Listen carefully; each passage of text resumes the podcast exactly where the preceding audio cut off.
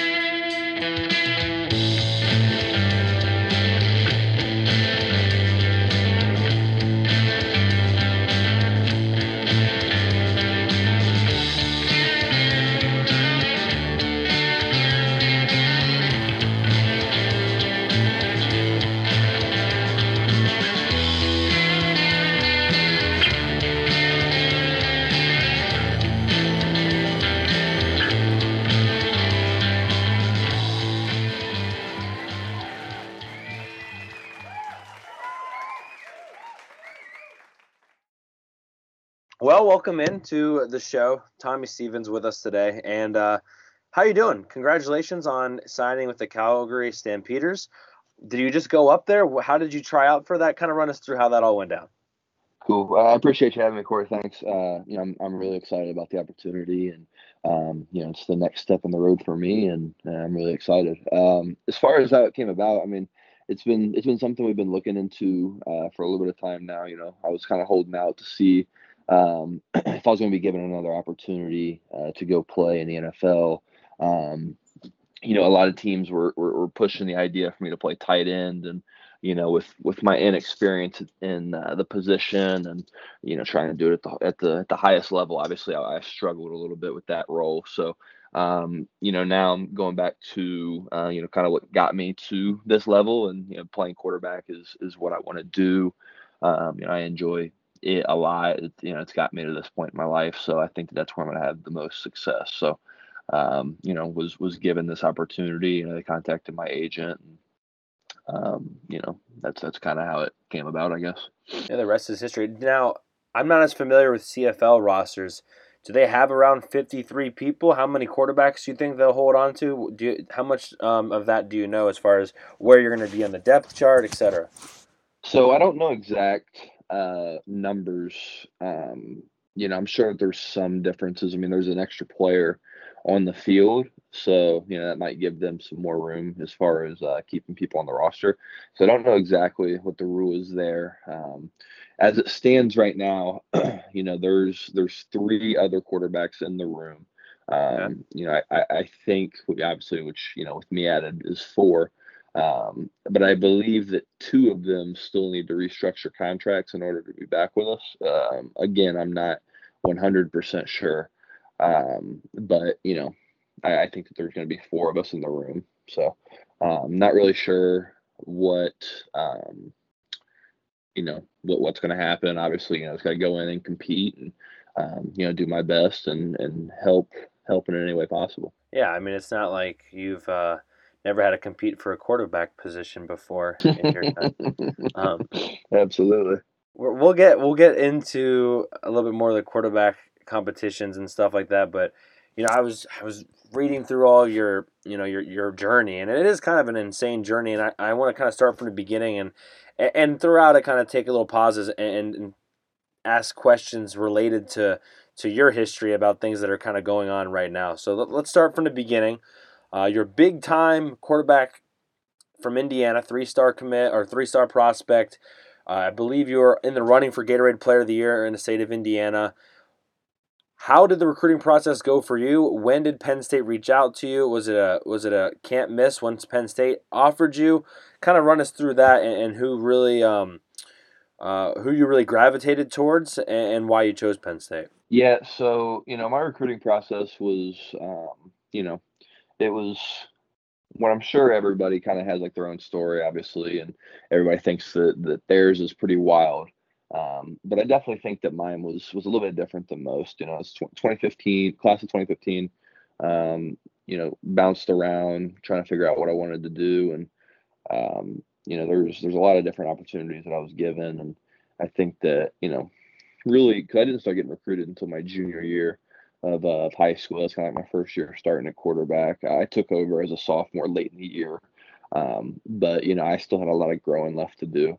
Um, I was, you know, tiny, six foot one, six foot two, 160 pound quarterback, uh, quarterback playing, you know, 5A football, which in Indiana and central Indiana too is a pretty big deal. So, you know, I had some growing to do, kind of took off as a junior and then uh, kind of sparked my, my recruitment. And so, you know, early on, you know, I kind of got some smaller schools that, that offered first. Um, you know, some guys actually offered me to play defense.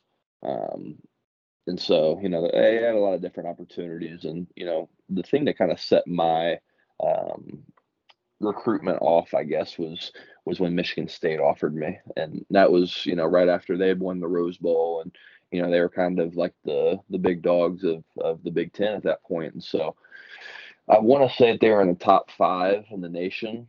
Um, as far as, you know, team wise, I think they were, uh, you know, within the top five teams in the country. And um, you know, once they offered me, I, I, I kind of started rolling. And, you know, towards the end of my um, junior year of high school, you know, things have changed a little bit, I think now, but, you know, that was about when quarterbacks started um, committing.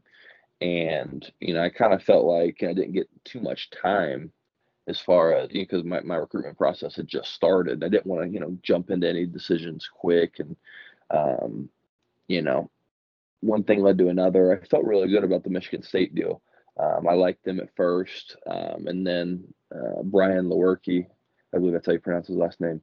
He ends up committing to Michigan State, and so, you know, I thought I thought I was going to end up there at one point, and then once he committed, that was kind of like the first time where I was like, okay, like that offer is gone. You know, I, I no longer have uh, that as an option. So you know, these things it kind of sped sped me up, I'd say. And so uh, I got to the point where I felt comfortable enough to commit to Indiana.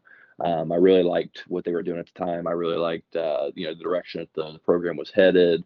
Um, I felt, you know, I was close to home, 45 minutes away. Uh, I felt good about it. I was really excited about that, and uh, I committed. So at that point, you know, I'd only had one conversation with with anybody from Penn State, and that was Charles Huff. And uh, he actually he was the running backs coach while I was there, and he um, he was at I, I, believe Western Michigan before that, and he had offered me at Western Michigan. So that was, that was kind of my connection to Penn State. You know, he left that job and went to Penn State, and so um, you know, I, I, talked to him a little bit. Was kind of wondering if that was going to be a thing. You know, he said that I had to come out to camp in order to get that offer. You know, Penn State being eight and a half hours away from home, you know, wasn't exactly dying for a Penn State offer at the time, and you know, I. Uh, was kind of just like going with the flow. And then, you know, shortly after those conversations happened, um, Brandon Wimbush actually committed to Penn State. And so it was kind of just like, you know, that's, that was what it was. And so, you know, I get going into my senior year. Like I said, I'm committed to Indiana at this point and I'm really playing well as a senior. Um, and, you know, some teams started to, to call, even though that I was, even though I was committed at that point.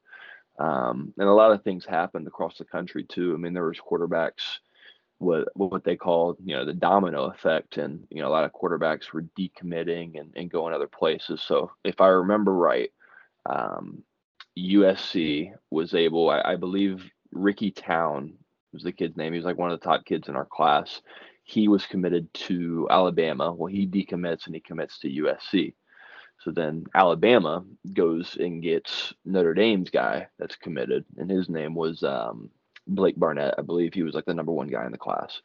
So they get Blake Barnett to go to, to Alabama. So then Notre Dame ends up getting Brandon Wimbush. Um, and that was kind of when Penn State came back to me. And so I remember having the conversations late. This is late into my senior year, and it was kind of funny too because you know Notre Dame was kind of recruiting me at the same time that they were Brandon, so I was able to meet Brandon. Brandon was on his official at Notre Dame. I was just there visiting, um, I meet Brandon there, kind of, you know, see what's happening. I understand, like, I, am pretty sure he's going to end up going there. Uh, as I'm leaving Notre Dame, I got a call from uh, Coach Rahne, who's the quarterbacks coach at the time at, at Penn State. And so, um, you know, I wasn't dumb. I, understood what was happening. I was like, okay, like, you know, I'm kind of like the you know, backup plan at that point was how I felt. So they, uh, you know, they, they, they recruit me at that point. I start recruiting me. Coach Rahne actually comes out to a game. I played pretty well. They offer me the next day. So I'm like, damn, like that's, you know, it's Penn State, you know, it's, it, and I understood that, you know, it was a huge deal. Penn State offering me. And I was like, okay, well, I'd be doing myself a, you know, a disservice if I wasn't at least going to go check it out, you know, and, um, but I'm in the end of my, my senior season. I don't want to be a distraction to my teammates and I want to do what I can to win. Well, the same day that they offered me was the same day as our like playoff draw and we get the first first round bye in school history. So I'm like, all right, well, you know, here's a weekend I can possibly go see Penn State. You know, we don't have a game. I'm uh, all right, so I'm gonna look up the raw or look up their schedule and see, you know, if they have a game. Well, they did have a game, and they're playing Ohio State at home for the whiteout. so that worked I, out uh, well. Yeah, it did. It did. So it was the year that Ohio State ended up winning the national championship when Penn State took them to double overtime. That was my official visit. So, um, you know, it was rocking. Obviously, you know, I, I, I fell in love with the place. Um, it was beautiful. Um, and you know, I, I, still to this day couldn't be happier with my decision, man. I, I love Penn State. It was it was great to me. Um, you know, I, I don't know if I don't know how anybody could have walked away from that. And um, yeah, it's just such a great place, man. I love it. I wish I could go back and do it all over again. It went fast, um, but you know, it was the rest is history. Like you said, man, I, I loved it. Yeah, you name dropped a lot of people there. Charles Huff had him on the podcast, I think last May or so. He's a head coach now at Marshall. Of course, Ricky Rahne's at Old Dominion. I mean, two guys that were part of Franklin's staff now gone on to head coaching positions and, and done fairly well so far. Um, you know that quarterback class it was pretty phenomenal. Um, oh yeah. So some really top end dudes that were, were a part of that 2015 class: Kyler Murray, Jarrett Stidham, Sam Darnold, Joe Burrow, Lamar Jackson, Kelly Bryant, um, and then of course, and those are just dual threat guys. And then you also had some pro style guys that were, which it's kind of funny thinking Sam Darnold as a as a dual threat. I mean, I know he had some legs, but uh, Josh Rosen, uh, Deondre Francois was a big deal when he came out. You had Jake Browning, Drew Lock. I mean, there's some top end dudes on this list. Keep scrolling down that list, you'll find um, you'll find uh, Daniel Jones down there somewhere too. Yeah, went to Duke, absolutely. So so you had some serious dudes that were, were a part of this class. And um, it is kind of funny how that works. I, am curious though. So when something like the Brandon Wimbush situation happens, and it's pretty obvious that they're coming to you, Penn State's coming to you because hey, they got to find a replacement. Is that just an unspoken thing between you and them, or do they straight up like, look, like we wanted you, but we didn't think you were as good as Brandon, but now we want you because he's gone? Like, how is that just kind of like just low key not talked about, or, or what? Oh, yeah. What's that dynamic like? Of course not. Of course not. They definitely didn't mention that, but that was, you know, I I've become, or I wouldn't say become. I feel like I've been like this for a long time. I, I wouldn't say this was a grudge, but you know, I, I understood the, the you know the, the situation, and I, uh, you know, I felt like I was under recruited. I felt like, and I, I feel like you got to play with a chip on your shoulder. That's kind of a part of it, you know. And I, I'm glad that things worked out the way they the way that they did. But you know, I was I was kind of angry that you know people thought that these guys were better than me, and um, you know, I kind of took it as okay, you know, they they didn't want me at first, and that was kind of how I went into it. You know, growing up and seeing it now, I mean, hey, like, that's kind of how it was, and I wasn't nearly it like wasn't nearly as polished as a passer at that time that Brandon was. You know, I, I understand that completely. And there were a lot of guys that, you know, at that point I'd only been playing the position for two years. So, you know, I had a lot of growing to do still. And um, but you know, that wasn't something they were gonna be like, hey, you know, you're definitely you're you know, they went into it and it just it's recruiting, man. And, and you know, to Coach Franklin's credit, man, that's that was you know, it's always been something that that he's been very, very good at um, even dating back to his days at, at, Vanderbilt, and even before that, I'm sure as an offense coordinator and and, and those things. So, you know, he's he's very very good at recruiting, and um, you know, it was that it worked. you know, obviously they got me. I mean, it was, uh, and and I'm, I'm I say that kind of jokingly. I mean, I, I loved it. Like I said, if if I could go back, I would do it again. It was, um, I wouldn't change a, a thing because you know I loved my time at Penn State. I wanted to be a part of you know the the teams that were going to bring Penn State back, and I believed in Coach Franklin's vision. I believed in you know the guys that were going to be uh, my teammates, and you know I, I, I take a lot of um, a lot of pride in you know being a small piece that that helped bring bring Penn State back to you know national um, recognition and, and and all those things. So yeah, I mean you're absolutely part of it, and we're gonna get to that part of it too because I think it's you're you're a fascinating story to that kind of twenty, really the 2016 all the way to 2018 kind of phase of Penn State. But when you first got to Penn State, were were you always told quarterback? I mean, obviously we know what happens later on down the road. Um, but was when you first got on campus, was it quarterback or bust, or were they already kind of saying, "Hey, you know, you're pretty athletic. If you, you know, if you want to see the field a little bit earlier, there's there might be other opportunities." What was what were those conversations when you first got on campus? Yeah, so it was actually um, it was never brought up by them to do, you know, what ended up being famously known as the lion role. That really wasn't. I felt like I kind of, you know, eventually I don't really know how else to put it. Like bullied my way into getting it. like like there was I, I I they never really came to me and were like, hey, like you know, you're not gonna see the field like um, unless you do these other things. Like it was never that conversation. You know, it was always you know quarterback first. Um, you know, develop because you know again back to where you know like I, was, like I was just saying, I'd only been playing the position for a couple years, so I still had a lot of grooming to do in order to become a um, you know a passer first. So you know, as time goes on, you know, obviously, you know, the competition and all that stuff happens. Trace wins, you know, becomes the starter. And, you know, it's getting to about week four, I think was week four, week five, somewhere around there. Um, and, you know, this is after my redshirt year. And, and back when I was there, you know, the redshirt rules were different. If you played one snap, you burned your red shirt. So I think right. now you get like four games, I think, to play without burning, yep. which, Correct. you know, is, is, is awesome for these kids. Like, I'm glad it's that way because I think it should be that way. Um, but you know, to that point, you know, I hadn't I hadn't been tackled, I hadn't made any contact with anybody, and you know, I had a running a running clock in my phone that showed me like it was like something crazy, like 673 days had been since I had been tackled. You know, it's just like like damn. I mean, I think most quarterbacks don't don't think about those kind of things, but that wasn't I wasn't like most quarterbacks, and so you know, I was I missed it. Like I said, I played safety, you know, when I was when I was in high school. So I kind of missed contact, you know, and um, eventually got to the point where I was like, hey, Coach Moorhead, this is when Moorhead was there, and I was like, hey, Coach, like, yeah, can I run down on kickoff?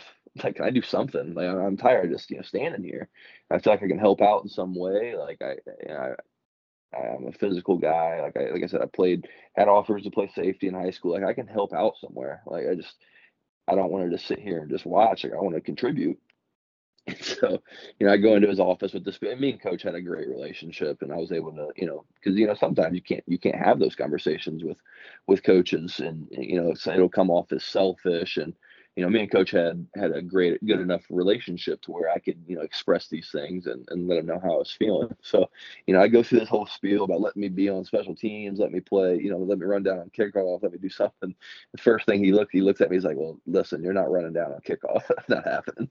And so I didn't think that was going to go over extremely well. he's like, that's not happening. And so he's like, but you know, with that being said, you know, we do have some things in, in the works that, you know, we think we're gonna get you on the field. And, you know, that was kind of how it uh how it came about. And so um like I said, that was like week five, week six. You know, luckily the week after that we were we were blowing Maryland out and I was able to get in for my first uh, you know, college snaps and I uh you know, we didn't unveil the uh the lion package, I guess. And that's another funny story in itself. You know, those never called that until like a press conference before. Um, I think it, we got into the next year. So I, I believe it was. I was going to say I don't think it was official until 2018. I right, that's what I was going to say. I think it was like the press conference for uh, the Fiesta Bowl was like the first because it appeared on the um, on the roster as the Lion. And Right. so like I, this was nobody ever told me this. Like I, I didn't know about this. I didn't know that they were gonna cut. Like I didn't even know that I was gonna get my own spot on the roster. It's like the twelfth starter, you know. And so um, I thought it was cool. Um, you know, I, I it was kind of random. I, I didn't need it. You know, I, it wouldn't like I needed that. You know, I, but I understand like what what they they you know they felt good enough about me that I needed to be on the roster, I guess. And Well, and also, I mean, it's it's also for them. It was an opportunity for you know, it was sort of a recruiting tool too. I mean, it's another way of saying, hey, we can get. Doesn't matter what position you play. If you're athletic enough, you know, we can find find a, a spot for you and make it look like you're you know you're officially starting. Even though sometimes you were you know used as a decoy, and sometimes you only got a couple catches here and there. But I want to pause you before we go down too far down that road because, um, as you probably know, there's a quarterback set to enroll early here at Penn State, and five-star quarterback Drew Allar, and he's obviously receiving a lot, probably way too much attention than than any 18-year-old, 17-year-old needs at this current moment. If you could, you know, if you were in that quarterback room right now, and and and you were able to give him some advice as far as what to expect, um, you know, what he should be doing, and- and really kind of how he should present himself, because you were a talented, you were one of the best, you know, athletic guys in your state. I think you were ninth overall in your state. Um, then you come to Penn State, and there's a lot of other really athletic guys that can also, you know, play their positions extremely well. What advice would you have for uh, Drew Allar? Well, I think Drew's a great player. You know, I've been able to turn on his tape a couple times. I mean, obviously, I still follow a lot of Penn State people, and I've, I've seen like you know this hype circulating around him, so I wanted to check him out too. And, um, you know, I don't know much about Drew. I've never talked to Drew, um, but I do think he's a great player, and I'm excited he's going to Penn State. Um, the best advice that I could give Drew or any player is, you know, just be coachable, and it's going to be different for Drew. You did say he's enrolling early. Yeah, yep. He, he he's literally got I think like three or four days, and he'll be on campus. I gotcha. Yeah, no, I mean, I think it's cool, man. It's it's good that that he's going to be in there. Um, you know, everybody's got their own goals. Everybody has their own you know aspirations, and you know, you kind of if you know if he's anything like me, he he's probably got it. You know, the picture painted in his head of how his career's going to go, and um, you know, all these things, and you know, it never really goes that way.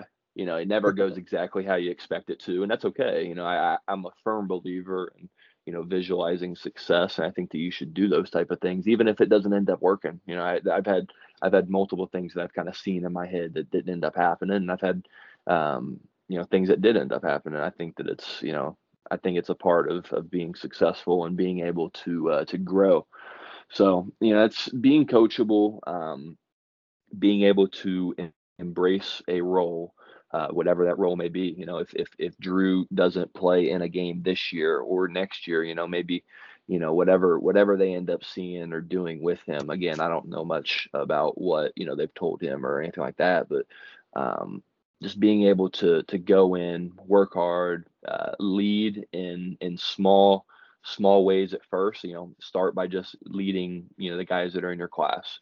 Um, and you know eventually those you know that that will expand to other areas. You know, the older guys will see that, and um, you know, the best way to to gain respect, I don't think, is coming in and, and verbalizing what to do. It's just you know showing up and doing the work. And so, um, you know, Drew, if you're listening, get ready because uh, the winter workouts. If if Big D just still running the winter workouts the way he did when I got there, it's going to be uh, some fun times this this first semester. So, uh, and that goes for anybody that's early enrolling. You know, they, the the strength program there is is top notch. It's a lot different than what I was used to in high school, and um, you know, much needed. It was it was it was a big. Um, I don't really know how how else to put it. Like a, a, a you know facing reality. I was like, wow, like I'm actually here. You know, I'm doing these things. Like I'm I'm early enrolled at Penn State. You know, sometimes I would just you know get lost in the everyday process and just look up on the wall and be like, damn, like I'm actually here. You know, and so Right.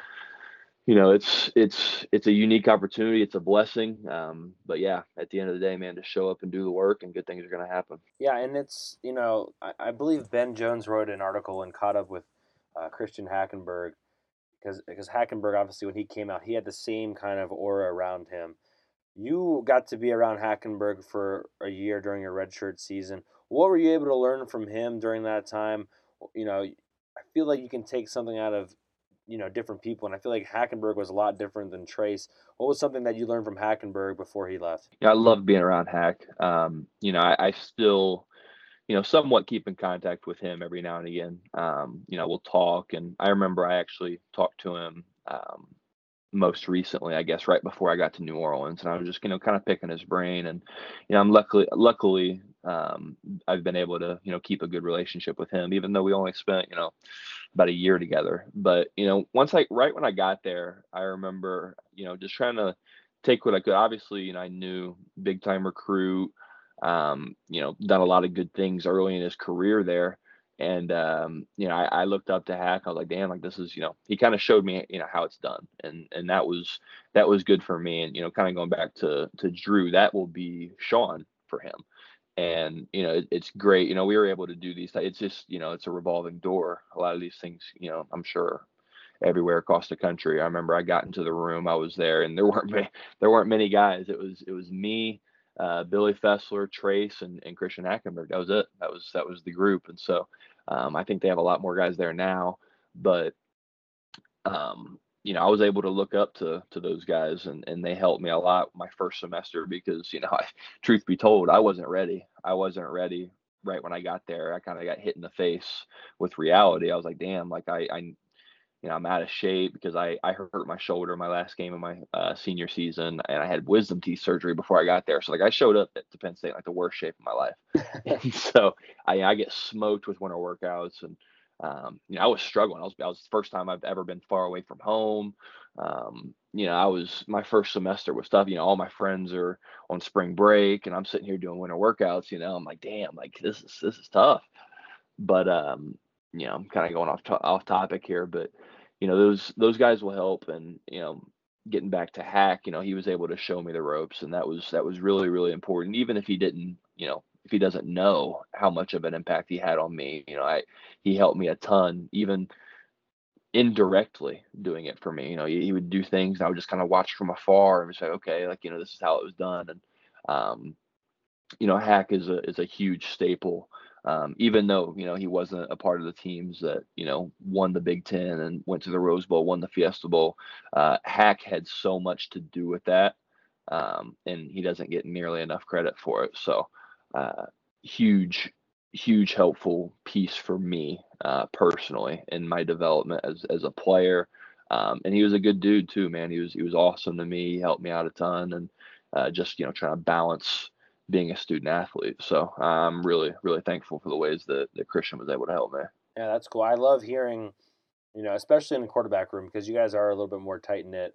You know what your, your guys' thoughts are, what you guys took from each other. Let, let's move on to the 2016 season because I think when people begin to think about what you guys were able to do, it all obviously started in 2016, and and that was a season, and I, I think it's so funny because there are Penn State fans who often talk about the 2016 season like it was all roses and things are going really well. But for, for really, you know, the first half of the season, people were booing James Franklin. Uh, people were, were complaining about everything related to Penn State football. Um, and, and yet things turned around. You know, I think most people would point to that second half of the Minnesota game as really the turning point on when Irvin people, Charles, Urban yeah. Charles catching the 65 yard touchdown changed the season. Yeah, and I don't know. I think was it. It might have been Joe Moorhead who had the quote of the ball caught him. Yeah. I, someone someone said that after the game. I thought that was really well said because it did kind of feel that way. And shout out to Irvin Charles. I think he just declared for the NFL draft. So he did. Um, he did. Nice to see him still kind of doing his thing. Um, so talented, man. So talented. Yeah, yeah. He, I mean, when him um, and Juwan were there, I mean, just absolute freaks that were that that were there. Um, but yeah, I them two, was... them two, and Brandon Polk were all uh, all receivers in my class, and so um, I don't remember exactly what Polk ran. I want to say it was like 10-4 in the hundred or something ridiculous. Um, so yeah, we had some we had some good receivers in, in that class. Yeah, and I think Polk ended up at James Madison. He did. Okay, yep, that's did. what I thought. Um, so that I think that was kind of the, the, the turning point, um, at least for me. And I remember being there, and it was an awful day in Minnesota, or when that Minnesota team came into town and winning in overtime, and it, it felt different. I remember getting home that night, and I was like, "Wow, like." Shouldn't be that excited about beating Minnesota, but it really felt and we didn't even know it was going to happen later on, but it just felt at that moment like things had kind of changed.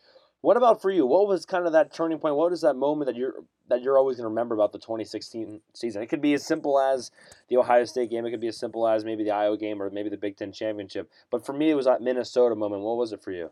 Yeah, I definitely agree. Um, kind of like I already said, you know, Irv catching the touchdown was, you know, changed our season, and uh, you know that that that season in particular has, you know, it's full of moments that I could point to and be like, man, this was, it was just such a cool year.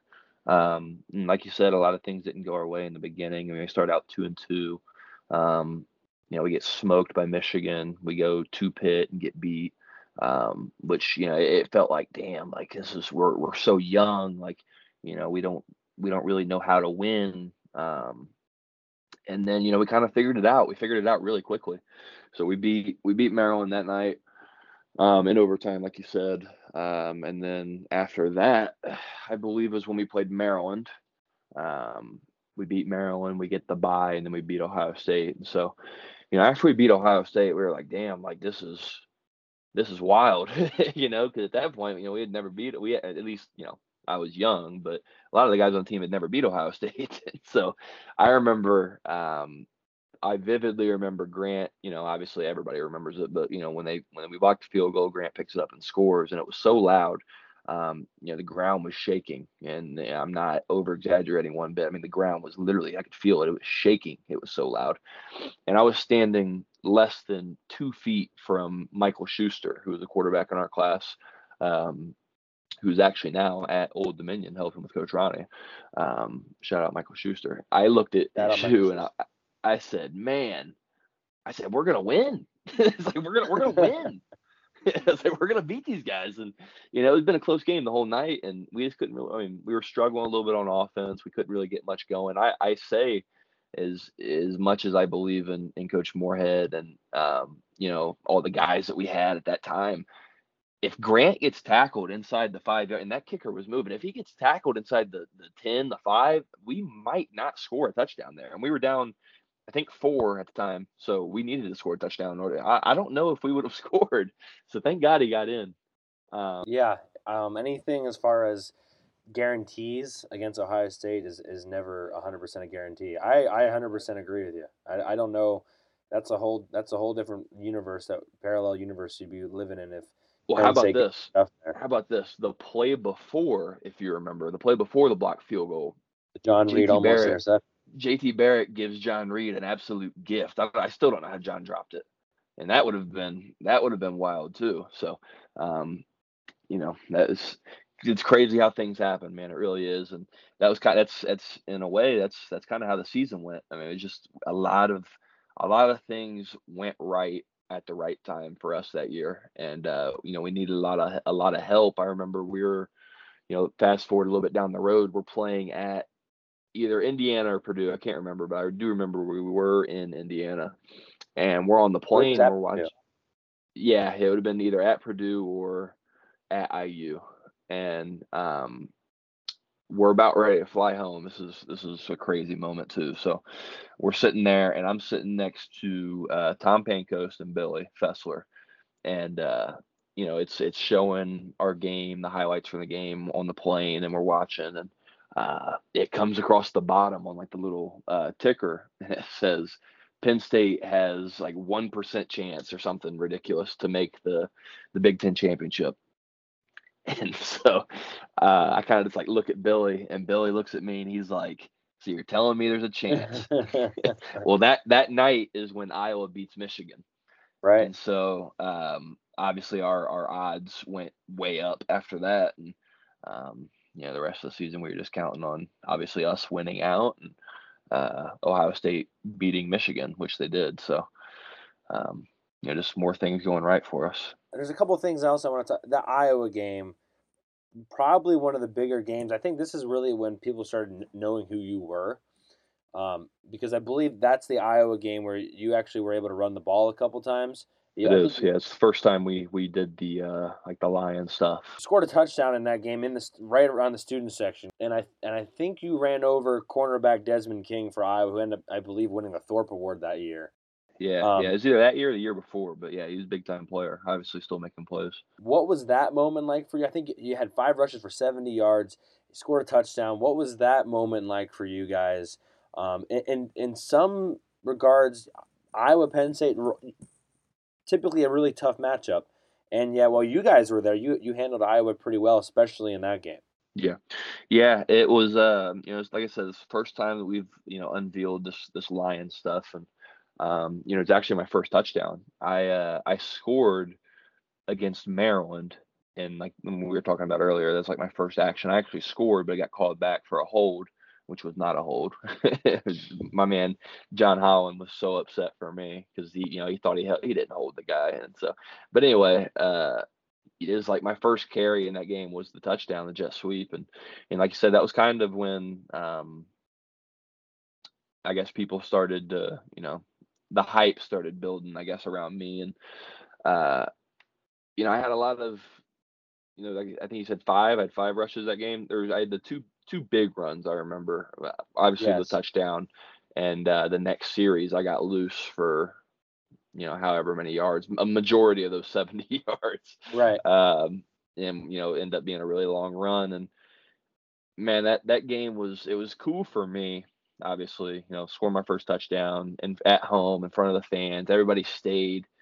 Uh, I mean, man, we ran the ball. I, I wish I knew the exact number. I think we ran the ball for close to like 600 yards that game or something ridiculous. You know, like we we were we were rolling, and uh, you know that was I think when a lot of people and we we knew at that point that we were man we're we knew after we beat Ohio State we beat anybody you know and um I think that was kind of when everybody was like damn like this Penn State team's for real you know and um you know it took us into you know whatever game we ended up playing next and towards the end of the season just continuing to win and um yeah it was just it was so great man it's it was cool because just being around the guys and the the, the relationships on that team were what what made that year so fun, man. I mean, it was just you know, you showed up to the facility and you, people just enjoyed being there. We enjoyed being at practice. We enjoyed being in the lifts together. Just everything about it, man. It was just we were su- such a tight group, and um, you know, it'll it'll always hold a special place in you know my memories and um, yeah, I wish, like I said, I, I think I said this earlier. I wish I could go back and do it all over again, man, because it was just, you know, 2016 is probably the best year of my life, and and for a lot of people at Penn State, it was it's a great year for all of us. So Yeah, I, I would agree. And just for the listeners, Penn State outrushed Iowa in that game 359 to 30. So there's the actual number for you. yeah, not Um, 600. Yeah, but if, I mean, I think I think Saquon Maybe had it was 200 total plus yards. all-purpose yards. I think yeah, I think you guys were at yeah 599 total yards. So there you go. There we go. That's the Um, 600s from. Right, there's a 600 somewhere. Win the Big Ten championship, Rose Bowl. I mean, we can talk about that, but I really want to start kind of getting into 2017. It's my own personal belief, at least talent wise, maybe not cohesion wise, and maybe that makes a difference. But I really thought the 2017 team was better than the 2016 team. Am I wrong or am I right? I agree 100%. It was just, you know, pretty much everybody came back um, after that. You know, obviously we lose Chris Godwin after the Rose Bowl. He declares, and um, you know, but for the most part, unless I'm forgetting some people, man, I'm, I'm pretty sure we br- we brought just about everybody back, and um, you know, especially our main core of guys. You know, obviously losing Godwin was was tough, but you know, we had Juwan Johnson ready to step up uh, next, and we all knew Juwan was going to be good too. So you know, we still had still had Mike, still had DaeSean, still had Saeed, still had, you know, I can go on. I can go on and on. And obviously Trace, you know, Saquon, Miles, me, um, you know, just there's there's multiple guys that that, you know, I'm just talking about Yeah, offensive. Yeah, I was gonna say defensively. I know I know they lost Brandon Bell and Garrett Sickels. We did lose Bebo and Sickels, you're right. Yeah. Um, you had you still had Cabinda. I think you still had Yep, Allen. Cabinda was back. Um, you- uh, Marcus did- was back. Grant back. Grant was back. Okay, yeah, and Mhm. obviously John Reid was only a freshman in 2016, Yep. so he was so he was back as well. Um, 2017 was better. Obviously, obviously not as good as results as 2016, and, and really the same for for 2018. Um, this is something that kind of bugs me, and probably obviously bugs you guys as well.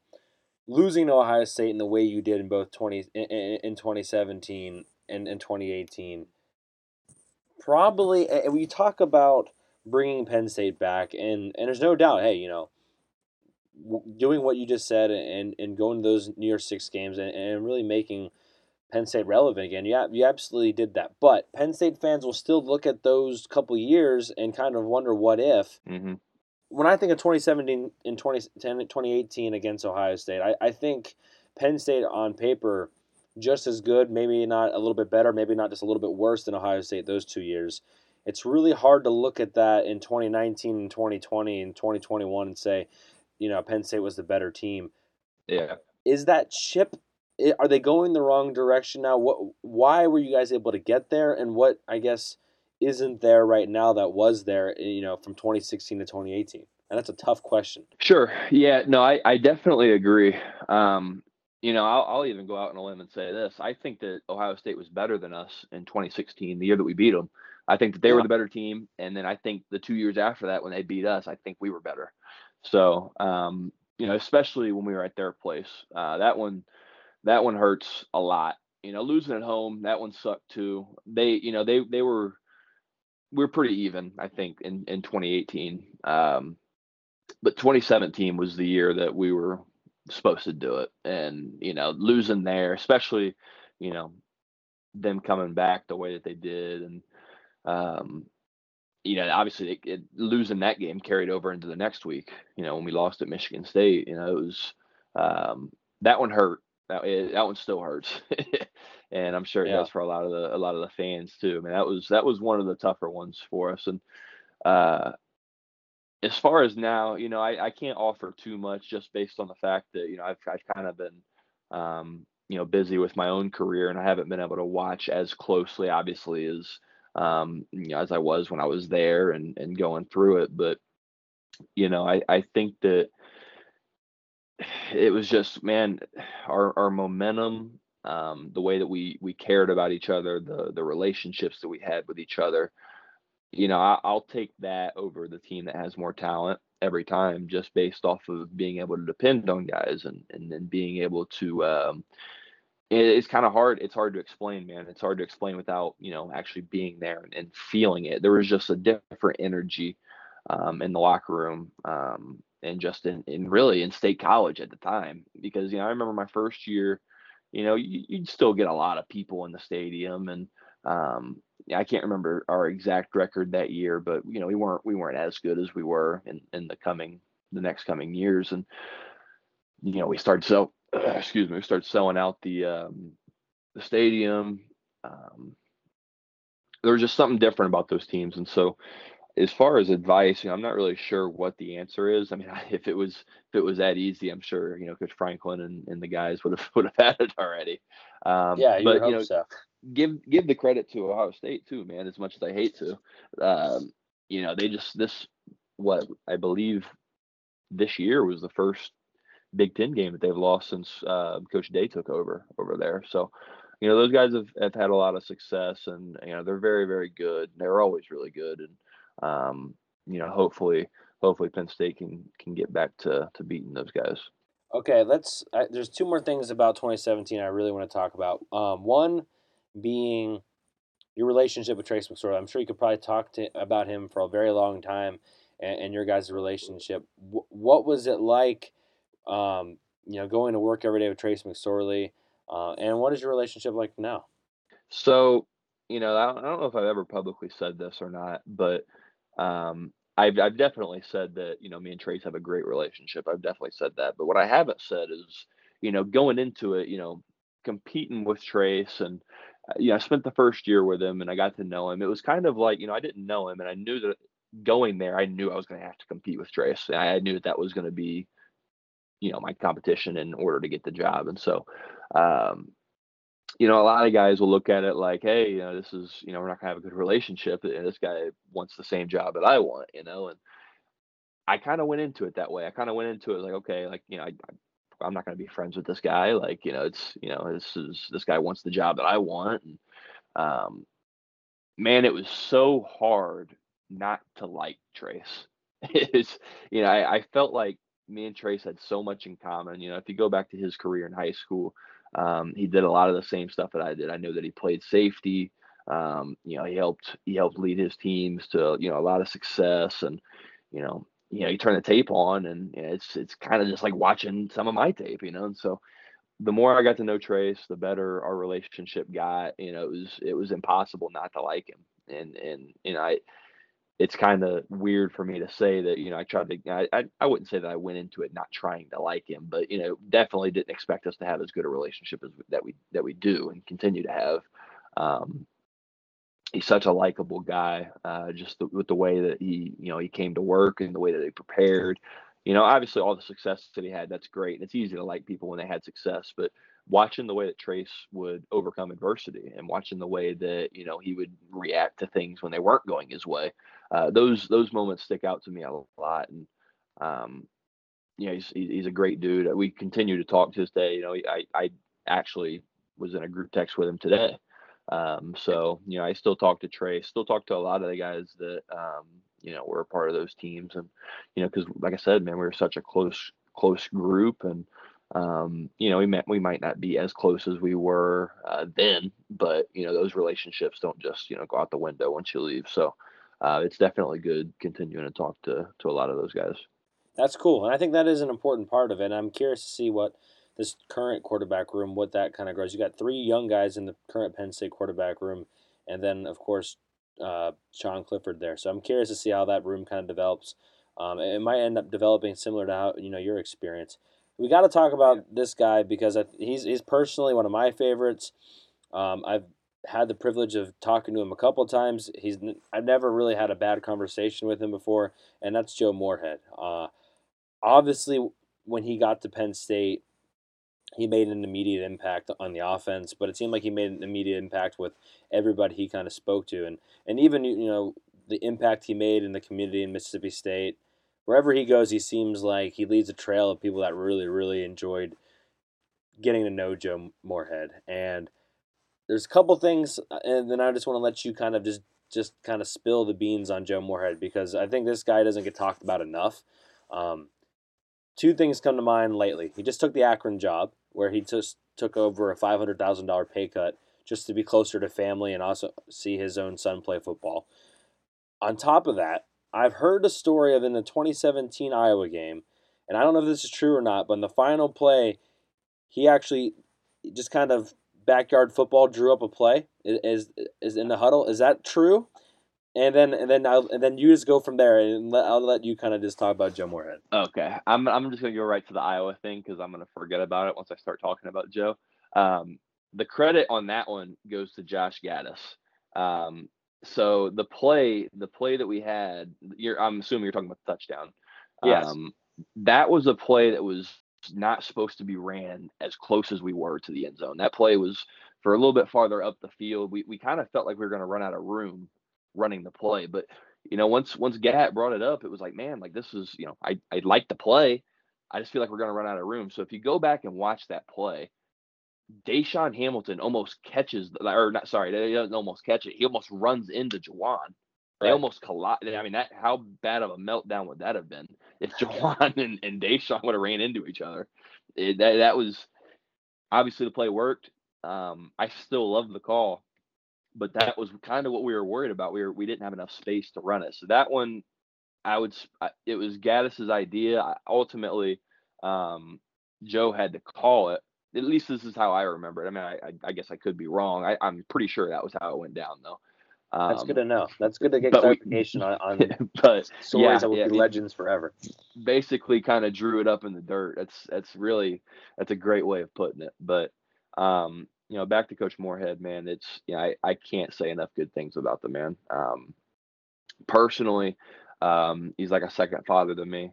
He's he's always been great. Um, you're right. He doesn't get enough. He doesn't get talked about enough. Um, but you know he's he's he's truly one of the good guys in the business and there, there's a lot of um, you know coaches in the business that are going to tell you one thing uh, and do another and you know it's unfortunately became the nature of um, of college football and especially i can only imagine with this nil uh, I think I believe it's NIL, right? The Yep. the deals or whatever these kids can do now, and I think it's good that, that guys can do this. I do, I really do. I think it's good that they can make money off of uh, off of their own name. Um, but you know, I, I don't.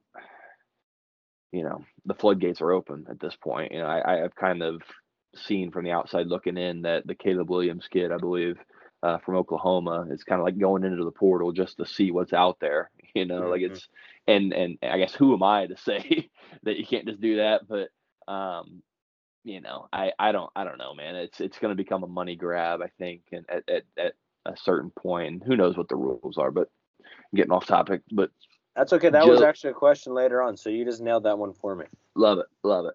Uh, Joe is is truly one of the good guys uh, in the business, and I could go on and on and talking about Joe, and he uh, huge piece to our success. Obviously, you know, he changed he changed the way uh, you know our offense at that time looked at ourselves, let alone you know. It, it really that spring, man. He, he he changed our whole mindset and, and the way that we do things, and um, you know, he he made us the aggressors. At, at you know at that time, the defense would whoop up on, us every day, and even when he got there, they'd still whoop up on us for a little bit.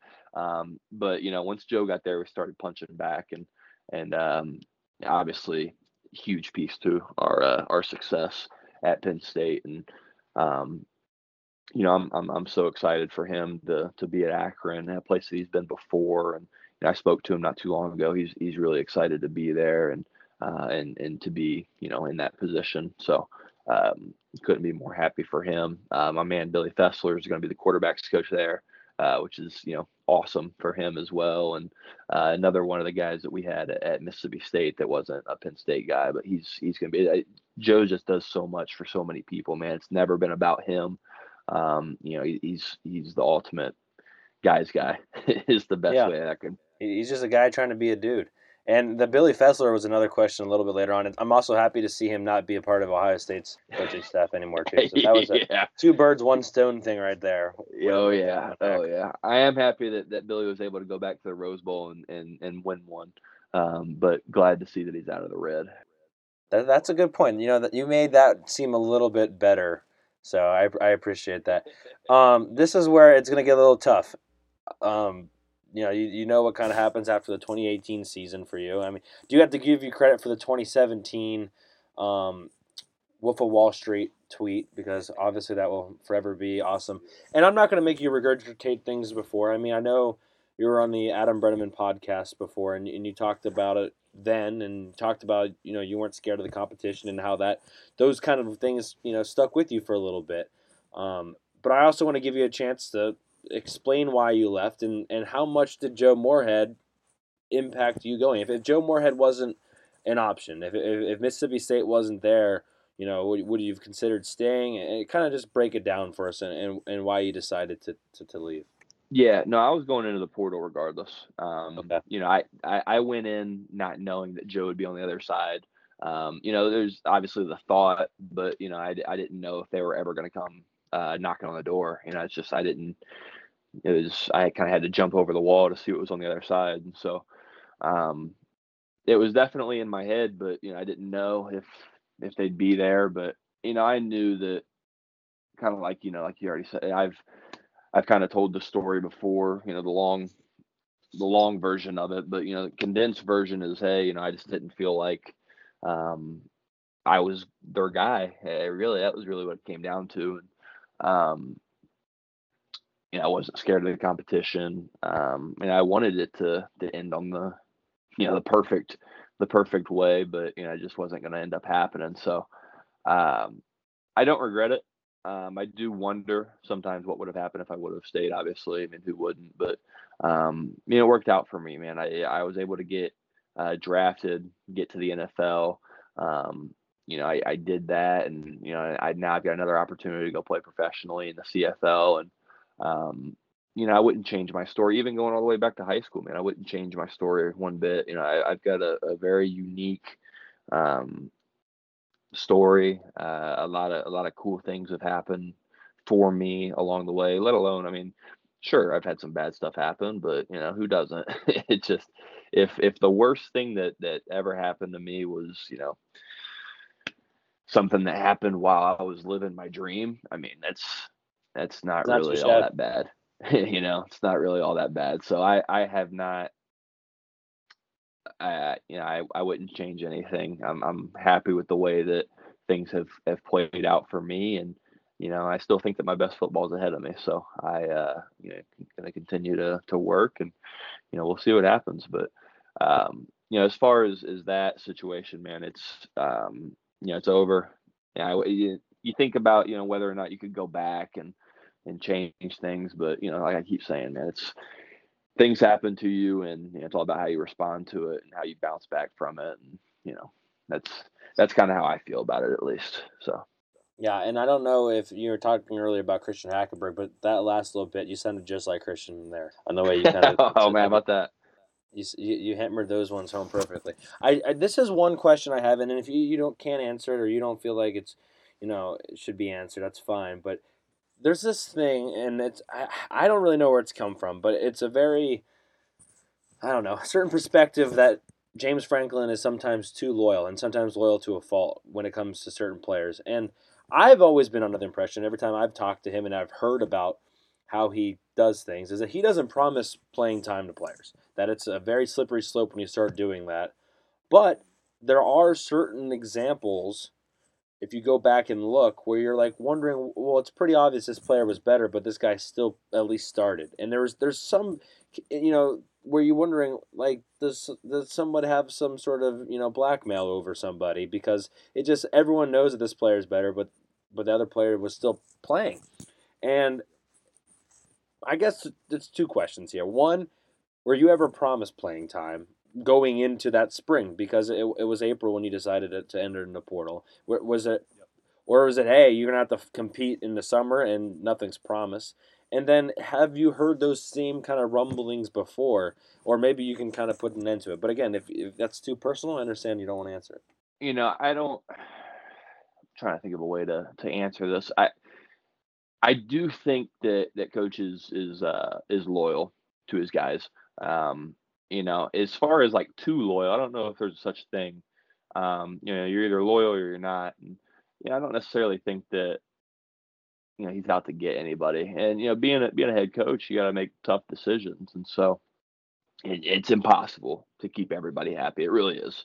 I mean, you go look across all the rosters in college football, um, somebody's unhappy somewhere, you know, and there's there's mm-hmm. there's going to be guys that are unhappy, and so you know, I was in a position where, look, I, I had been there for this would that would have been my fifth year. Um, I early enrolled, so I've I've went through, you know, what however many spring balls that is, three or four, because you know, I'd been hurt.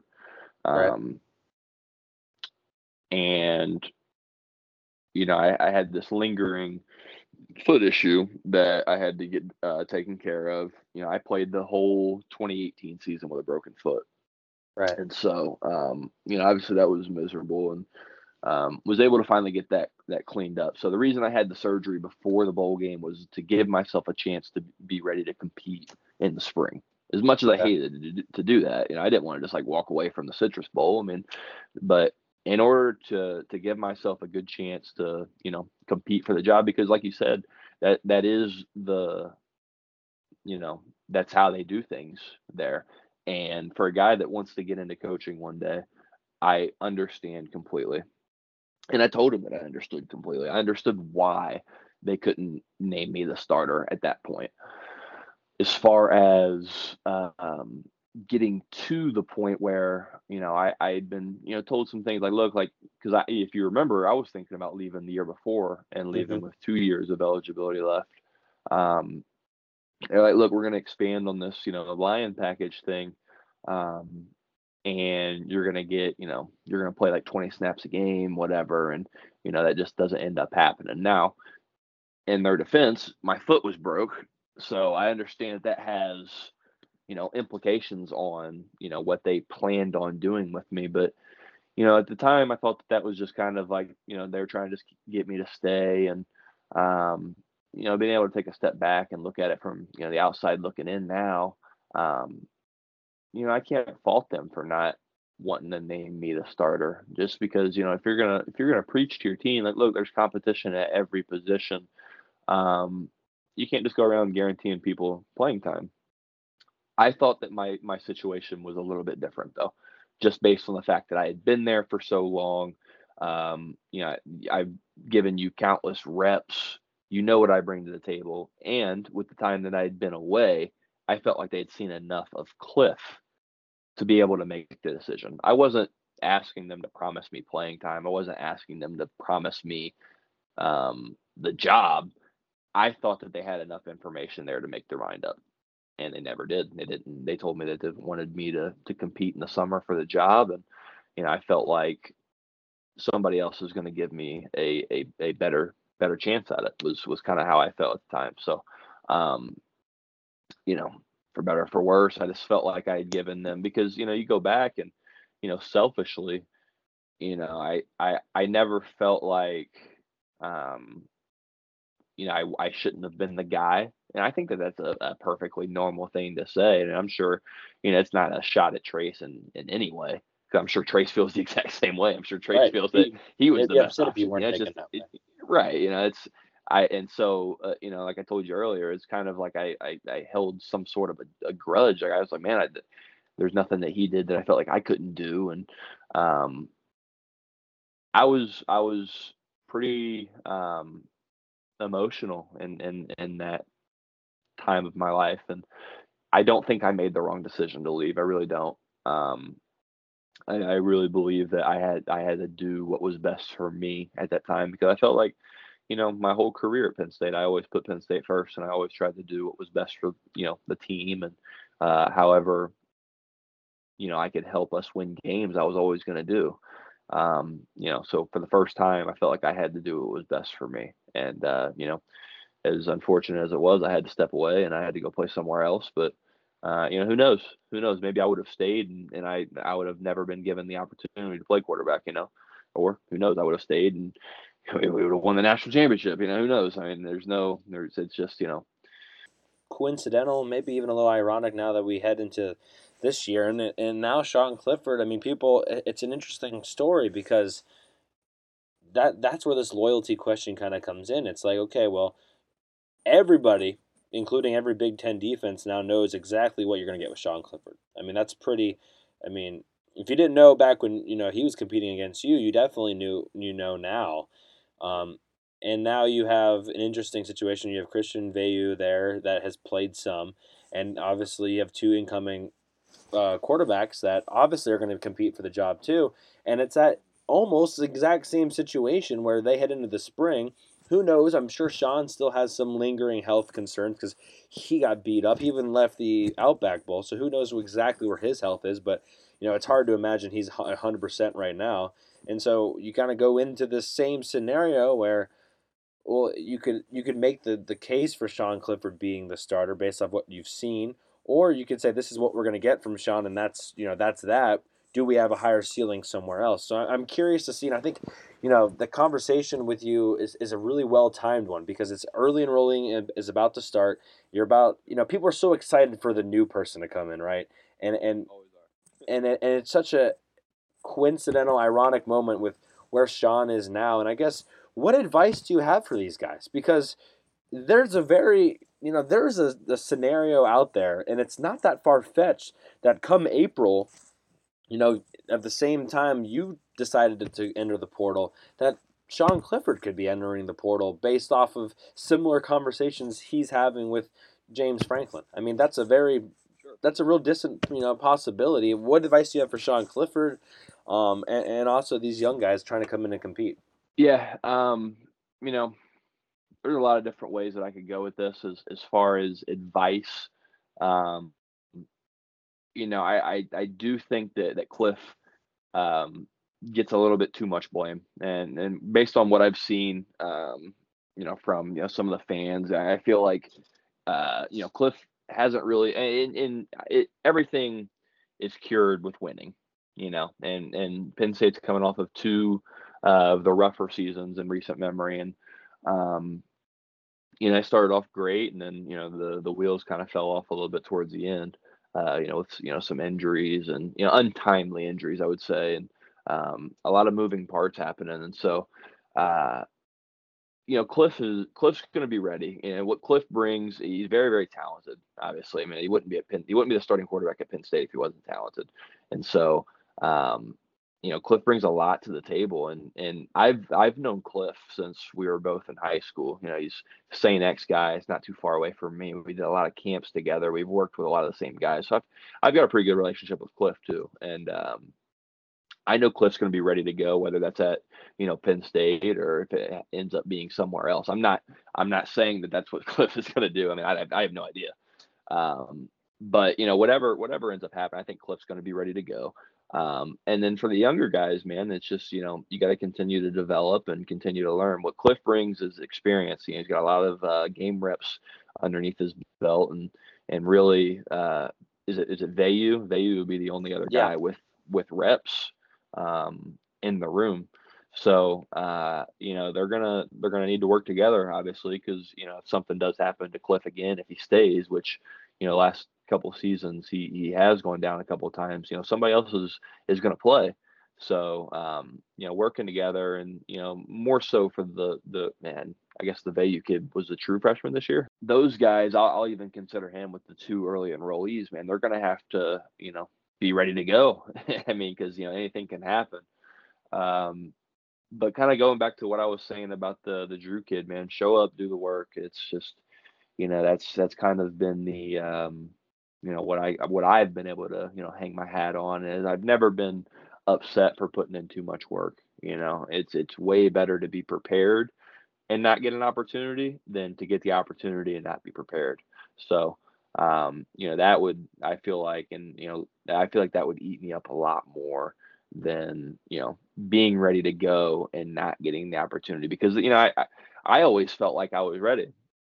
Um, and you know Trace did a good job of not letting me get too many of those opportunities. uh, you know Trace is a tough dude, man. He took some shots. Uh, you know, a couple times where I grabbed my helmet, I thought it was time, and um, you know it was it was uh, there was a moment in 2018 when Trace originally hurt his knee, um, where I thought that was I, I mean I thought the injury was a lot worse than what it was. In my mind, I was like, okay, like you know, here it is.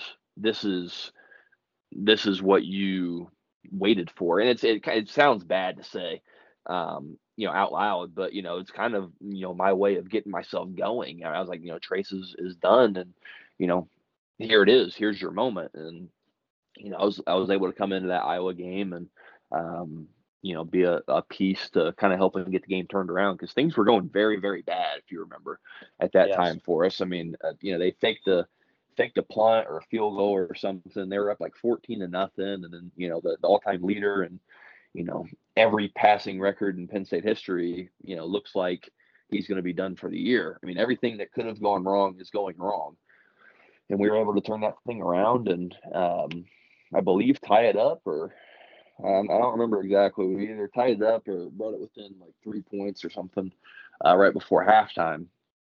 And that was a huge moment for me because, you know, I, I I'm this is the first time I'm in a game playing quarterback when it mattered. You know, it, it wasn't mop up duty. It wasn't utility role. Like you're the guy, you're going, and this is what you came to Penn State for. And so, um, for me to go in, play well, feel like I'm rolling, you know, feel like this is it's time, you know, here it is. Um, and for that to to be taken, I guess, from me. And before I go any further, I think that it was the right move. Trace felt like he was good enough to go. He had earned the right to, you know, put himself back in the game, and obviously he was good to go. Um, but I wasn't thinking like that at the time, and that that crushed me. You know, that was that was a huge moment for me because you know I felt like like you know that switch turned on for me, and then just like that, it's gone again. You know, so that was right. that was a really really tough moment for me. Um, and you know those things are going to happen. So uh, you know, going back to those younger guys, man, just you got to be prepared for you know even some of these things that you're it's impossible to prepare for you know you gotta find ways to to get yourself going and um you know, live in the moment, show up, do the work. Those are the those are the best ways that I can uh, offer advice to those guys. What was your Mississippi State experience like? I believe you still had to compete. I want to say his name was Keontae Thompson. Is that is that yeah, correct? Keytaon. Yep, yep. Uh, KT is the the easiest way to. to how much? Yeah, how, how much of a competition was it when you got there? Because he was there previously, right? He'd already been there, right? KT kind of had a similar role to what I had at Penn State. Um, Right. up until that point. KT had played a couple games. Uh, the the starter at the time, uh, Nick Fitzgerald, he'd gotten banged up a couple times, so KT had more, uh, probably more game reps than I had at that time um, going into that. But yes, 100% had to compete with him, and then uh, a guy named Garrett Shrader as well. You might recognize the name. Um, I actually hosted Garrett on his visit to Penn State, which uh, was kind of a unique, uh, you know, turn of events that you know end up That in is the same really quarterback that's pretty kind of nuts when you think about it. Yeah, yeah, yeah. So I, I helped host uh, Garrett, and you know, unfortunately for KT, you know, he had uh he had some like lingering issues uh, throwing the ball. You know, his shoulder was kind of banged up uh, throughout camp. Um, so you know, he had some had some things go wrong, and then um, you know, so really a lot of the time it was me and KT. Don't get wrong, KT was competing, then he had to step away for a little bit because he was uh, banged up a little bit, and then Garrett started getting more reps. So it's kind of like a three way competition between all three of us. Um, you know, I, I was the most consistent and uh, you know earned the right because that was you know it was it was Coach Moorhead's team, and Joe was never going to just give me something based on you know me being his guy. You know, I was his guy at Penn State, and I wasn't playing. You know, what I mean, I think you know, and not to say that Trace wasn't his guy too, but I think I get you, you know you understand what I'm saying. Like I was going to have to earn the right to be the starting quarterback, and uh, you know I did. I did at that point, and um, was playing really, really well up until the point where I got hurt against uh, Southern Miss. I had a grade three tear of, um, or you know, it ended up being a tear of my AC joint. Um, so you know, my collarbone was sticking straight up and uh, on my throwing shoulder. So uh, you know, a lot of the, I never really uh, recovered from that, and obviously that had implications on me throwing the football and and you know lowering my shoulder and you know trying to run people over because you know I got this AC sprain and um you know a lot of uh had had some issues as far as you know injuries excuse me that year um which kind of puts a uh, you know sour taste in my mouth. Yeah, obviously I wish it would have went better. Um, I do think it would have went a lot better. I mean, at that point in the game, uh, where I hurt my shoulder, I was ten for ten, I believe. I was ten for 10, two touchdowns, uh, had no incompletions, and was playing very very well. Um, and then boom, just like that, I separate my shoulder, and um, everything changes. So I feel like if I wouldn't have got hurt, we would have we would have done some damage in the SEC. Um, but I was never really able to fully recover after that.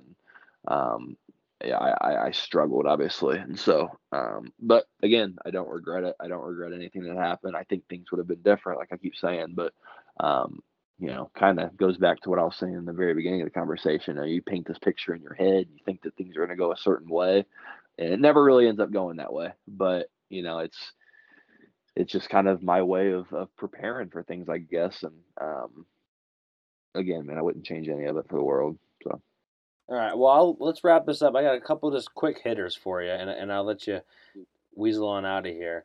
Um, if you were back in school, we kind of mentioned name, image, and likeness deals. First thought to your head, what would you try to get a sponsor for? What would you try to make some money off of? you know, I haven't really thought about that. Um, I feel like, man, can you imagine what Saquon would have done with this stuff? can you imagine all the deals that he would have got? It would have been Uh, absurd.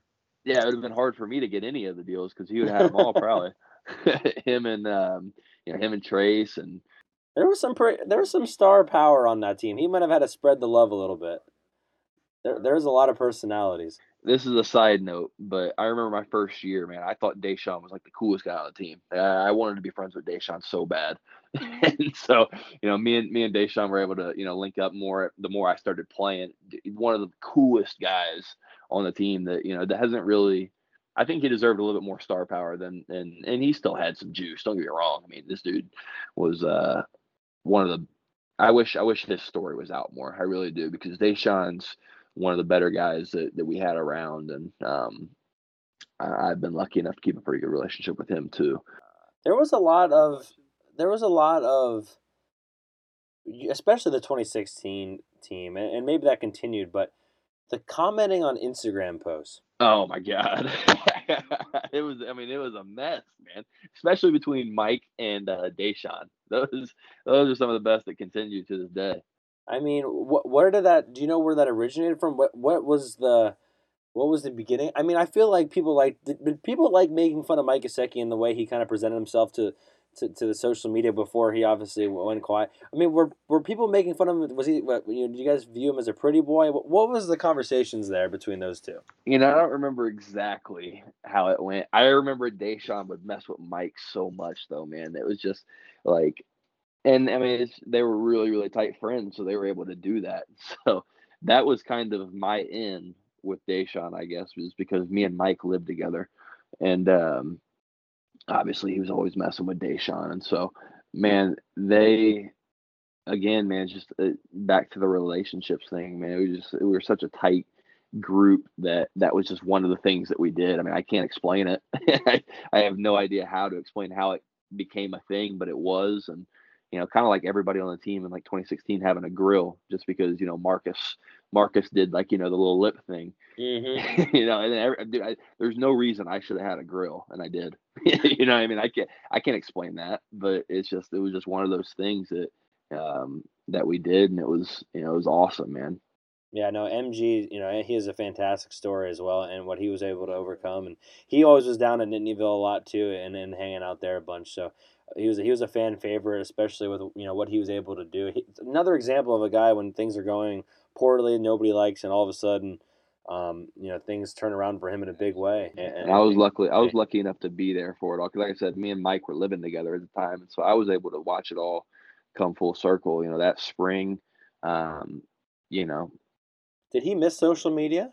You know, he kind of lived through it through me. okay, I was wondering like, how much that was actually. That he's like, hey, hey, hey, can you what what are they saying? He, he hated he hated Twitter. He didn't he didn't care what people had to say. That was he stepped away because he was reading it too much, and it was really good for him. Um, I think he's back on Twitter now, but um, you know, obviously everybody's probably loving him up. This dude's about to get so much money, man. he's about to get paid. You know, that was that was a uh, that was an interesting time for him, and um, you know, I was able to lean on Mike through some of my tougher times too. And I never really went through as much adversity that Mike was going through, but you know, in a weird way, and me, me and Mike being very tight, I was able to connect on a lot of the different things that, that he was going through. So, um, I'm so happy for him. Man, I, I was on the phone with him the other night. He uh, he's doing he's doing great. He's a great dude, big goofball. Um, one of the one of the good guys too. I'm, I'm happy for for all of his success. Yeah, no, it, has been it's been fun to watch. All right, let, us another quick uh, quick hitter for you. Bowl opt outs. It's been very popular right now. Uh, um, it just seems, and I think uh, this is, I believe James Franklin said that this was the first time he's ever had anyone opt out of a bowl, and of course it's six people, and you know ESPN got grilled for how they decided to sit on you know, in their in their chairs and, and kind of grill these players and saying they don't love the game as much. What's your perspective on it? Is that a fair assessment, or do you think? I mean, obviously every situation is different, but it is more prevalent now.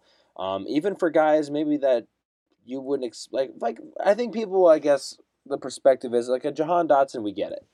But then there's some guys who are just like, well, you know, you probably could have honestly maybe helped yourself if you played. What, what's your thoughts on it, especially since you know you, you played the game?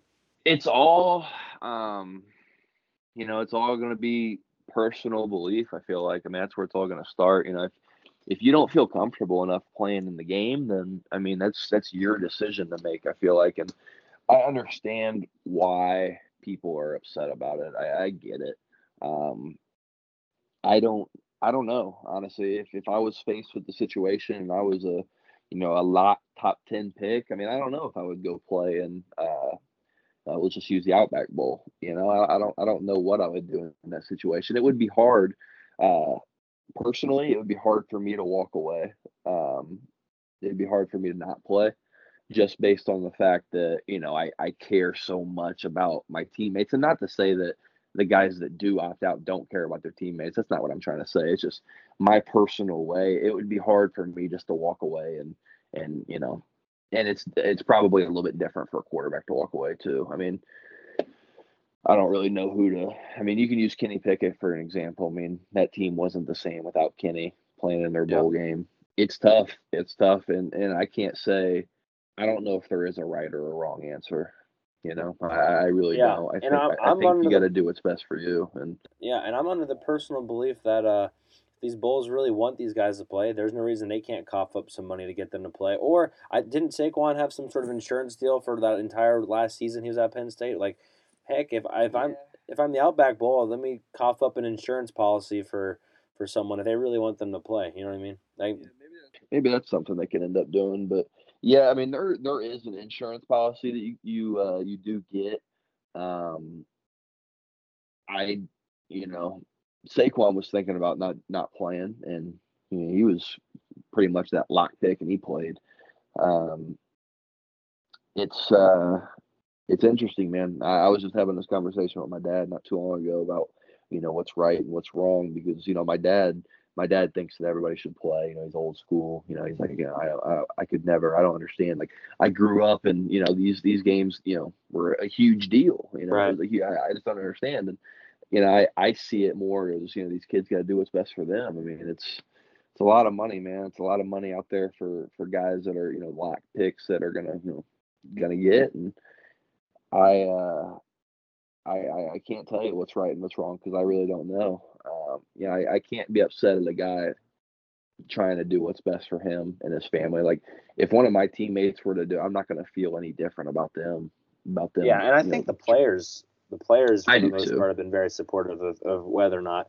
Um, one hundred percent, because you know you're actually living it. If, if you're the player, you're actually you know you have to live that, and I wouldn't. I mean, sure, I would be disappointed if you know my starting quarterback wasn't going to play in the game. I mean, I understand it has a huge impact on the game, but at the same time, I mean, you know, the kids got to do what's best for them, man, and that's that's that's kind of where I I feel like you know if you shame a kid for for walking away. Now, if you know they're not exactly a top first round, second round guy. I don't know if it's if it's necessarily the right idea to walk away, but that's just you know it's my opinion. But who knows? Yeah, everybody's got to do uh, what they feel like is right, and you know. SEC Big Ten environments. Which one was t- which uh, which one's tougher uh, overall? Um, and keep in mind, I do live in Auburn, Alabama, so I, I can kind of I can kind of relate to some of what you're maybe going to say. And if you don't want to give me which ones are tough, or maybe just a couple SEC environments that you know people should check out, you know, and and also you know maybe some Big Ten environments besides the obvious that you really enjoyed, thought they were really cool, thought they were really tough, etc. Well, I never felt the ground shake anywhere else that I played. So I'm gonna go ahead and put that one to rest. I think I think Beaver Stadium's the coolest place uh, that I was able to play. Um, I I love the home games. Obviously, you know, it was, it was easy to love it because it was super loud and and I wasn't on the other team, so made, right. made, it a lot easier for me to like it. But um, you know, I played in some really cool environments, man. I went, I was, you know, my time at Penn State, I was able to go see every stadium except for uh, Nebraska and uh, Wisconsin. Traveled to every Big Ten place. It's just because we didn't we didn't play. I traveled every game that I was at Penn State, and uh, we just didn't play at those places. And so I was able to see all the Big Ten places. Um, obviously, Ohio State and Michigan stand out. Iowa, which you know to most people that haven't been there wouldn't understand. Iowa was so loud, man. It was so loud. 2017 Iowa was insanely loud for, me. and it was hot. It, it, was like super hot for being like 10 o'clock at night when that game ended. That was, yeah, that was uh that was an insane. That was my first time at Iowa, and I was very impressed of that 2017. It's right up on you, man. It's the the the sideline wall is. I mean, you have no room on the sideline. Uh, so that one stands out to me. As far as SEC, I mean, I'll go ahead and say Auburn was was electric when we played there. Since you already brought him up, and we were able to play there, it was really really loud. I mean, I got I got sacked on the first third game or uh, third down of the game. I got sacked, and uh, man, my ears hurt more than like any part of my body. like it, it, was it was rocking, and so uh, you know Auburn was really loud. I um, Texas A and M kind of reminded me of Penn State in a weird way, like just like with the way the uh, the the the stadium was was. I mean, because you know a lot of these places, like let's let's use Michigan for an example. Michigan has a huge stadium, but it goes wide. You know, Yep. like the fishbowl, it's wide. So it really, I mean, I can't say that it didn't get loud because when we played there in uh, would have been 18. We played there in 18 on their like revenge tour or whatever. It was really loud, and nobody left the game. I mean, they they obviously they they beat up on us, and nobody left. I mean, I'm in the game the game in the fourth quarter, and it's just as loud. you know, they're up you know 40 points, and it's third down, and we're still using like clap cadence. You know, so it was it was really loud that time. But you know, the most for the most part, those places that are wide aren't as loud the places that are built right up on top of you, like Beaver Stadium, are the loud ones. Right. And um, that one was loud. A and M, like I said, reminded me of Penn State. It was pretty cool.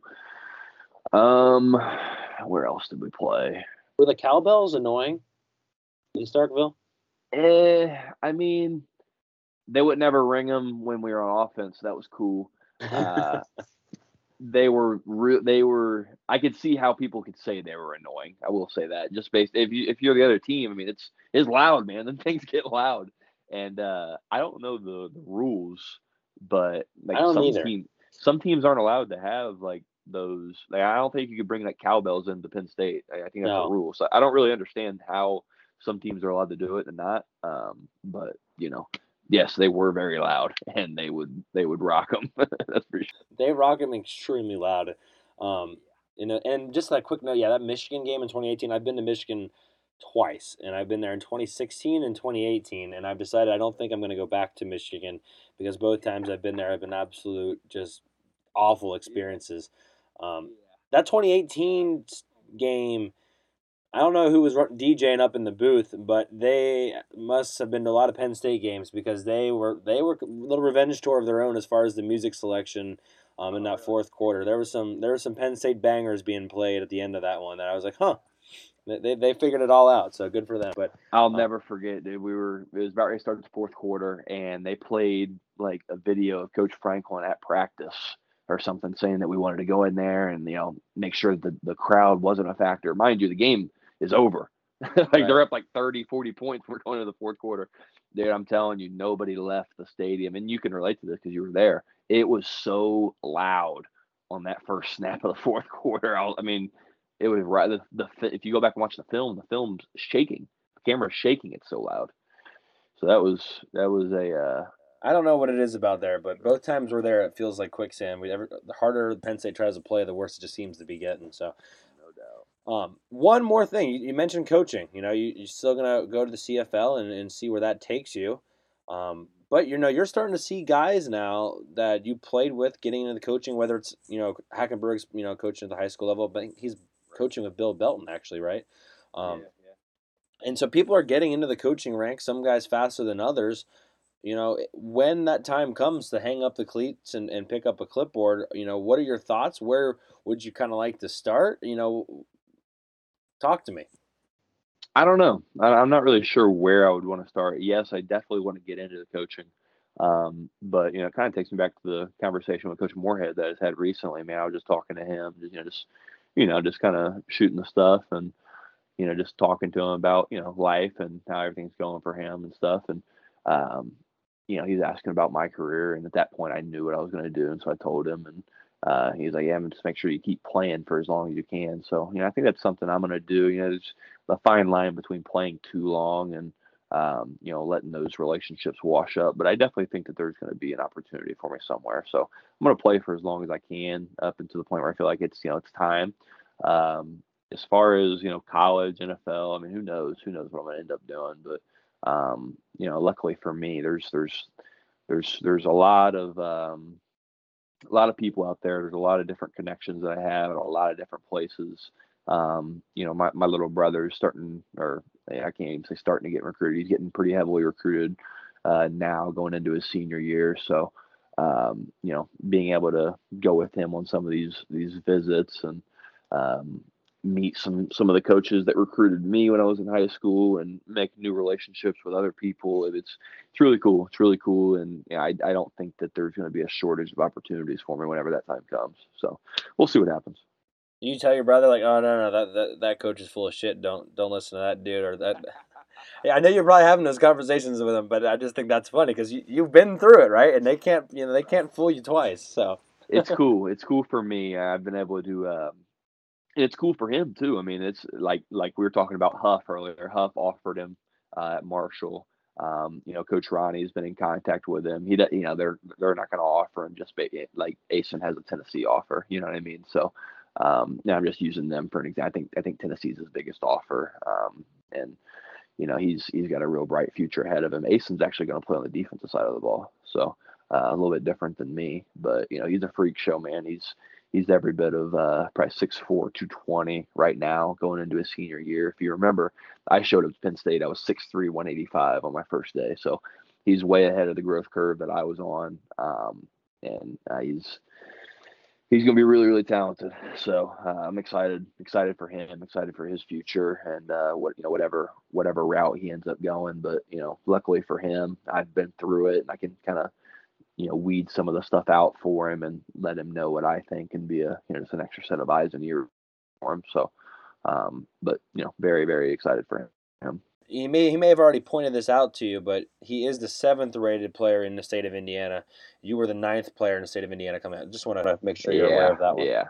Um. So yeah, he got you there by a little bit. away from letting me know that. Yeah, and I, I let my guy Steve Wiltfong. He's he's uh like I think he's the director right now of 24 seven. He's really climbed the ranks, but he was the uh, the area reporter when I was in high school. I let Steve know that I thought it was bullshit. I was like, hey man, like this is, is what, what, are we doing here? you know, but no man, Asen, Asen's uh, he's a lot farther along right now, physically, um, mentally, just knowing the game. He's a lot farther along than what I was in high school, and so um, you know, I'm like I said, man, I keep saying I'm excited for him because I think that he's going to be uh, I think he's going to be special. So we'll see what happens, man. We'll see if uh, old Coach Franklin will pull the trigger on him. Uh, who knows? Yeah, yeah, you can't give any insider information to that. Is he is he coming to is he invited to Junior Day maybe even or any thought? I don't think so. I don't think that they've heard much. I, I know Coach Pry like there was a little bit of a connection there between Coach Pry because Coach Pry you know talked to him all the time when when I was around and um, I I think Virginia Tech's gonna pursue him now,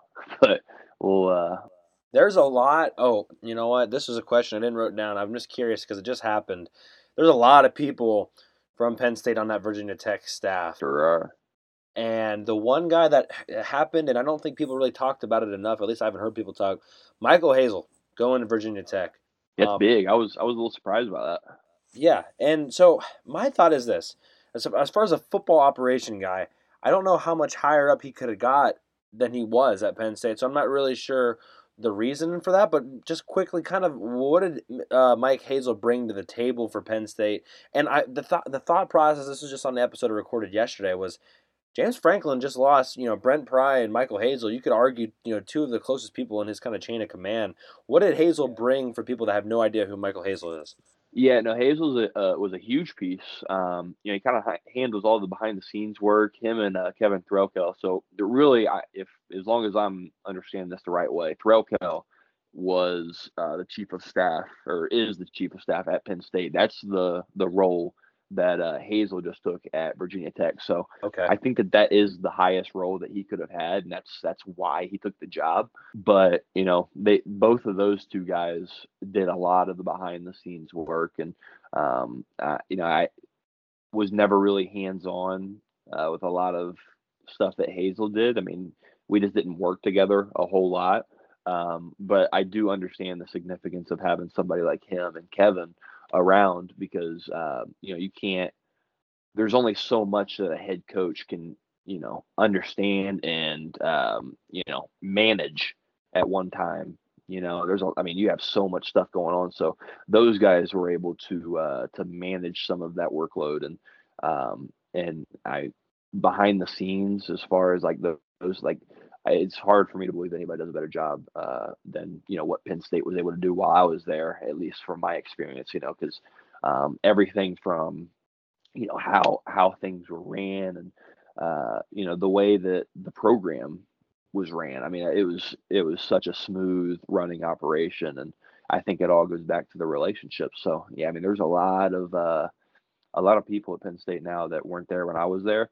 Um, yeah, I, I don't know for sure, but right now, the only people that come to mind are Seider, Coach Seider, who got there when I was he got there for my last year, and then um, Coach Terry, who was who was there obviously my full time. So I don't know if there's any, and obviously uh, Big Deej, um, the strength coach, he was there, and him and Coach Franklin are really tight. And, um, I'm not really sure, and all the strength guys are still there with the exception of Little Deej, uh, obviously taking the role at, at uh, Virginia Tech now. Um, there's a lot of guys that are there that, that weren't there when um, when I was there, and that group's been together for a long time, uh, dating back to the Vanderbilt days. So, but that's the that's the nature of the beast, right? That's, that's Right. kind of how college Yeah, we'll give goes. a uh, we'll give a shout out to gold PJ Mullen too. He's now at Rutgers, but he was he played a massive role to to the, the younger guys especially. PJ helped me so much, man. He he really helped me so much in my first uh my first semester because you know back then guys didn't really early enroll all that much. Uh, not as much. I mean, how many how many kids are going to early enroll this year? Depends. I don't know if they've given an exact number, but I'm wouldn't I'm thinking at least ten. At Isn't that least. ridiculous? Yeah. Like there's there's only two. Me and Sterling Jenkins were the only two to early enroll in uh, my first year. So that's uh that was things have changed a little bit. But yeah, PJ hooked us up, man. PJ put us uh, our dorm room was uh, in South, where it's like right across the street from McDonald's.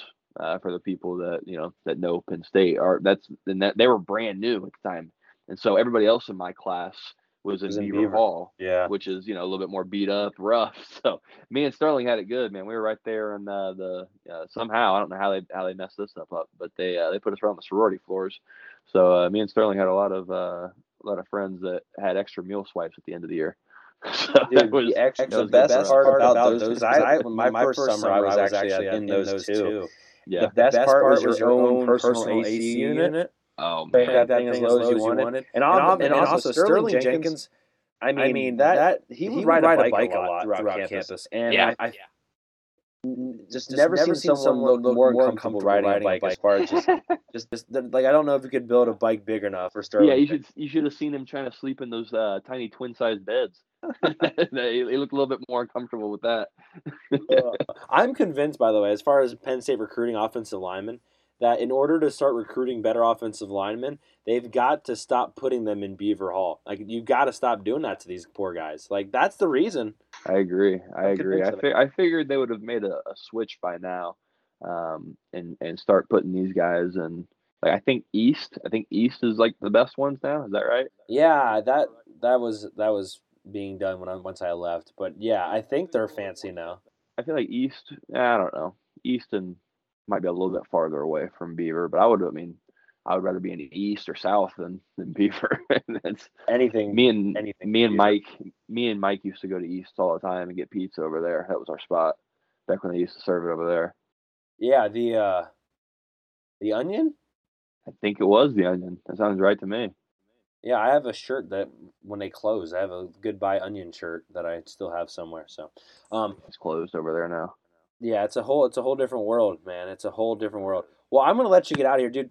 Thank you for being so generous with your time and and just my personal advice, dude. I would be playing football as much as possible, and then I would be hanging out with Joe Moorhead as much as possible. I mean, that- yeah, yeah. Doesn't my, sound uh, too bad, man. And that sounds Doesn't pretty sound too sweet. bad. Yeah, I no, I will, uh, appreciate I'll it, let man. you go, Thanks for having me on.